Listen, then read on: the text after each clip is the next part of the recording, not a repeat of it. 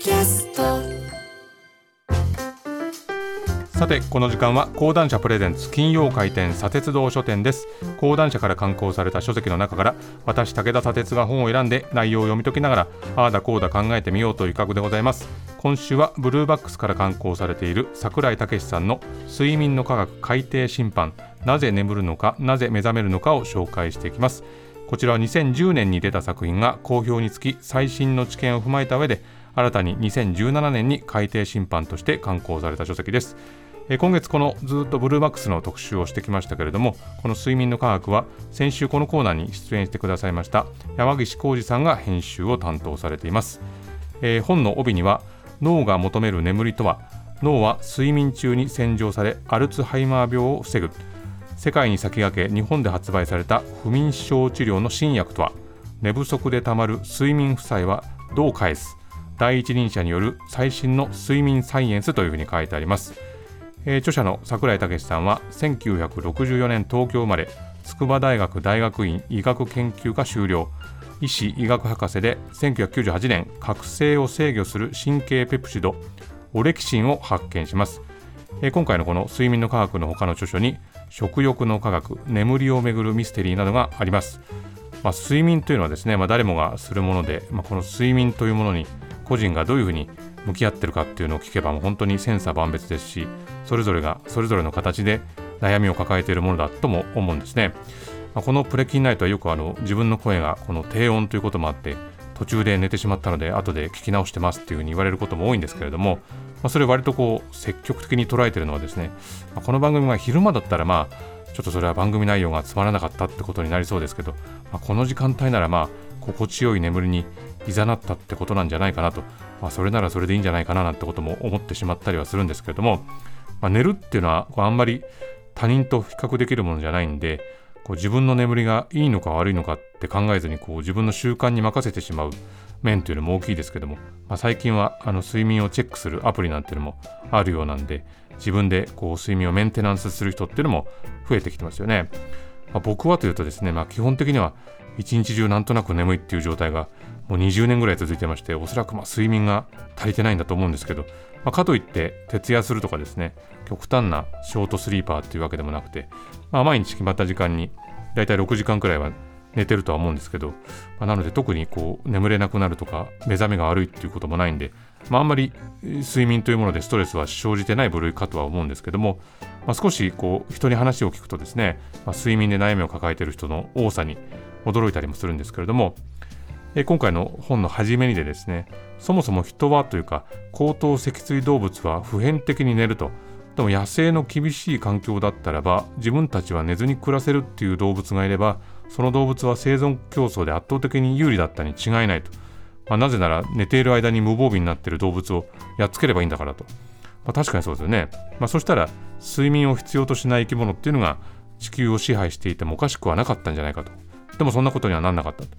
まあ、水中のようなですね特殊な環境で暮らすイルカとか、えー、長時間飛行する渡り鳥であってもやっぱりちゃんと眠るんだと、まあ、つまり睡眠は進化の過程でどうしても省くことのできなかった非常に重要な機能だというふうに書いてあるんですねそしてダミを貪るという言葉があるが睡眠は決して無駄なものではなく動物が生存するために必須の機能であり特に脳という高度な情報処理機能を維持するためには絶対に必要なものなのだというふうに書いてます。まあ、子供の頃僕よく思ったんですよね。あの、なんで眠くなるのかなと。眠くならなかったらこのままずっと遊んでられるし、まあ試験前だったらまだ遊んでからこうギリギリにやればいいじゃんとか思ったわけですけど、このなぜ眠る必要があるのかっていう大きな問いかけはですね、まあ、実は明確な答えが見つかってるわけじゃなくて、え睡眠の科学っていうのはまだ未熟な学問というふうに書いてあるんですね。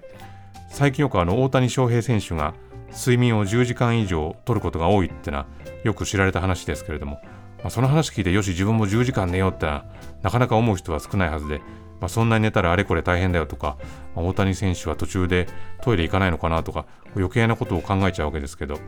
まあ、誰でも、まあ、自分なりのこう理想の睡眠の形とですね、まあ、現実的な睡眠の、まあ、取れる時間というのをぶつけながら睡眠というのと向き合ってるはずですね。こういうふうに書いてます。睡眠には体を休息させるのみではなく脳の休息さらには能動的に脳のメンテナンス作業と情報の整理をする役割があると考えられています。あ、よくあの学校のテストがある時にあのちゃんと寝た人とですねちっとも寝てない人がいてそれぞれあの寝寝ちゃってやばいよっていうのと寝てないやばいよっていうふうに言い合ってたわけですけど、まあ、当時から自分はちゃんと寝る派でしたけど寝ると情報が整理されるっていうのはやっぱり本当だったようですね。この本の中にあって驚いたのが人間はどれくらい眠らずにいられるかっていうのを挑戦した有名な人がいましてそれがラジオのディスクジョッキーのピーター・トリップさんということで1959年に9日間にわたって不眠でラジオの放送を行ったと。3日目になると幻覚や妄想をきたすようになって意味不明なことを話すようになったと。で放送が終わりに近づくようになると妄想や幻覚がひどくなったそうと、まあ、TBS ラジオのパーソナリティ頭に想像するとあの人やあの人だったらいけるんじゃないかと思ってしまいそうなところがありますけど、まあ、よろしくないですね、まあ、睡眠をしないと精神機能に変調をきたしてしまうということなんですね。でそもそも睡眠というのはどういう状態なのか、まあ、寝る前にある程度こうベッドの上で寝転がりながらもうすぐ寝られそうだなって感じながら寝る人と、まあ、本当気絶するように瞬時に寝る人がいて僕は後者なんですけどね、まあ、寝るってどういう状態なのか、ま、もちろん心臓止まって死んでしまうわけではないですけどま、寝てる時のことは覚えてないしでもその寝てる様子を外から見てた人は寝相がひどかったよとか、あの、寝言で誰かの悪口めちゃくちゃ言ってたよとか、まあ、その人が寝ながらも活動してる様子っていうのを知ってるわけですね。まあ、レム睡眠とかノンレム睡眠ってこの比較はよく知られたところですけど、まあ、この本でもねそのことは詳しく説明されてるんですけれども、まあ、睡眠と覚醒っていうのはどうやって起きるのか、まあ、その脳の仕組みというのが詳しく解説されてるんですね。まあ、最近なんか自分はあの前日たくさんこう水分取った日なんかにはこう朝ちゃんと起きる前にですね、ま、4時半くらいにちょっとトイレ行きたくなることもあるんですけどあの時の状態って非常にこう不思議で完全に起きてるかどうかといえば怪しいけどちゃんとトイレ行ってトイレから出て手洗ってそのままベッドに戻って寝てると。しかもすぐに寝てると。覚醒はしてないわけですね、まあ、睡眠にほど近い状態で起きてるっていうのは何なんだろうってよく思うんですけど。で先ほどのプロフィールの紹介で覚醒を制御する神経ペプチドオレキシンを発見と紹介しましたけどこの桜井さんはですね睡眠と覚醒のスイッチング機能を担う脳内の神経伝達物質オレキシンを発見したということらしくてですね、まあ、この発見が不眠症の治療薬の開発にもつながっていくと、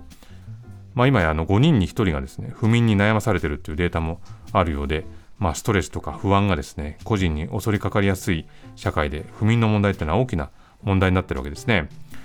でこれいろんな技術とか研究で眠りをコントロールできるようにするっていうのも、まあ、不眠症の解消には必要なんですけれども、まあ、これ一歩間違えるとですねずっと眠らないでいられるにはどうしたらいいかとかですねそういう方にやっぱり興味を向かってって人がこう睡眠を操ることができるのかというこういう興味がやっぱりまた戻ってきてしまうという危うさもあるんですね。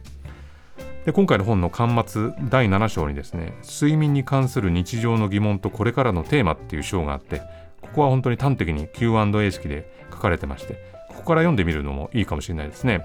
まあ、例えば何時間寝ればいいっていうことに対しては何時間ではなくあなたが翌日眠気を感じずにすっこりすっきり過ごせる状態というふうに書いてあるんでまあ僕には睡眠足りないというふうにわかるわけですけど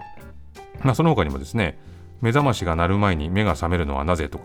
夢にも役割があるのかとか寝だめはできるのかとか、まあ、聞いたことある問いかけだけれども実はその答えをあまり詳しく知らないものについて、まあ、はっきりと説明をしてくれているんですね。で桜井さん後書きでこういうふうに書いてます。眠っている時あなたの脳で何が行われているかはまだ明確な形としては見えていない。しかし何か素晴らしい作業が行われているに違いないことはお分かりいただけただろうかというふうに書いてあるんですね。この睡眠をめぐる素晴らしい作業っていうのは一体何なのかと、まあ、まだ研究半ばではあるけれども、まあ、徐々に分かってきている分野ということで非常に読むのもスリリングで面白い内容になっております。ぜひですね、この本を読んで、この睡眠、どういうふうな仕組みになっているのかというのをですね、確認していただきたいなと、体感してほしいなというふうに思っております。えー、今週はこの辺りでございます。このコーナーは、ポッドキャストでも配信しております。そちらもチェックしてみてください。以上、金曜開店、砂鉄道書店でした。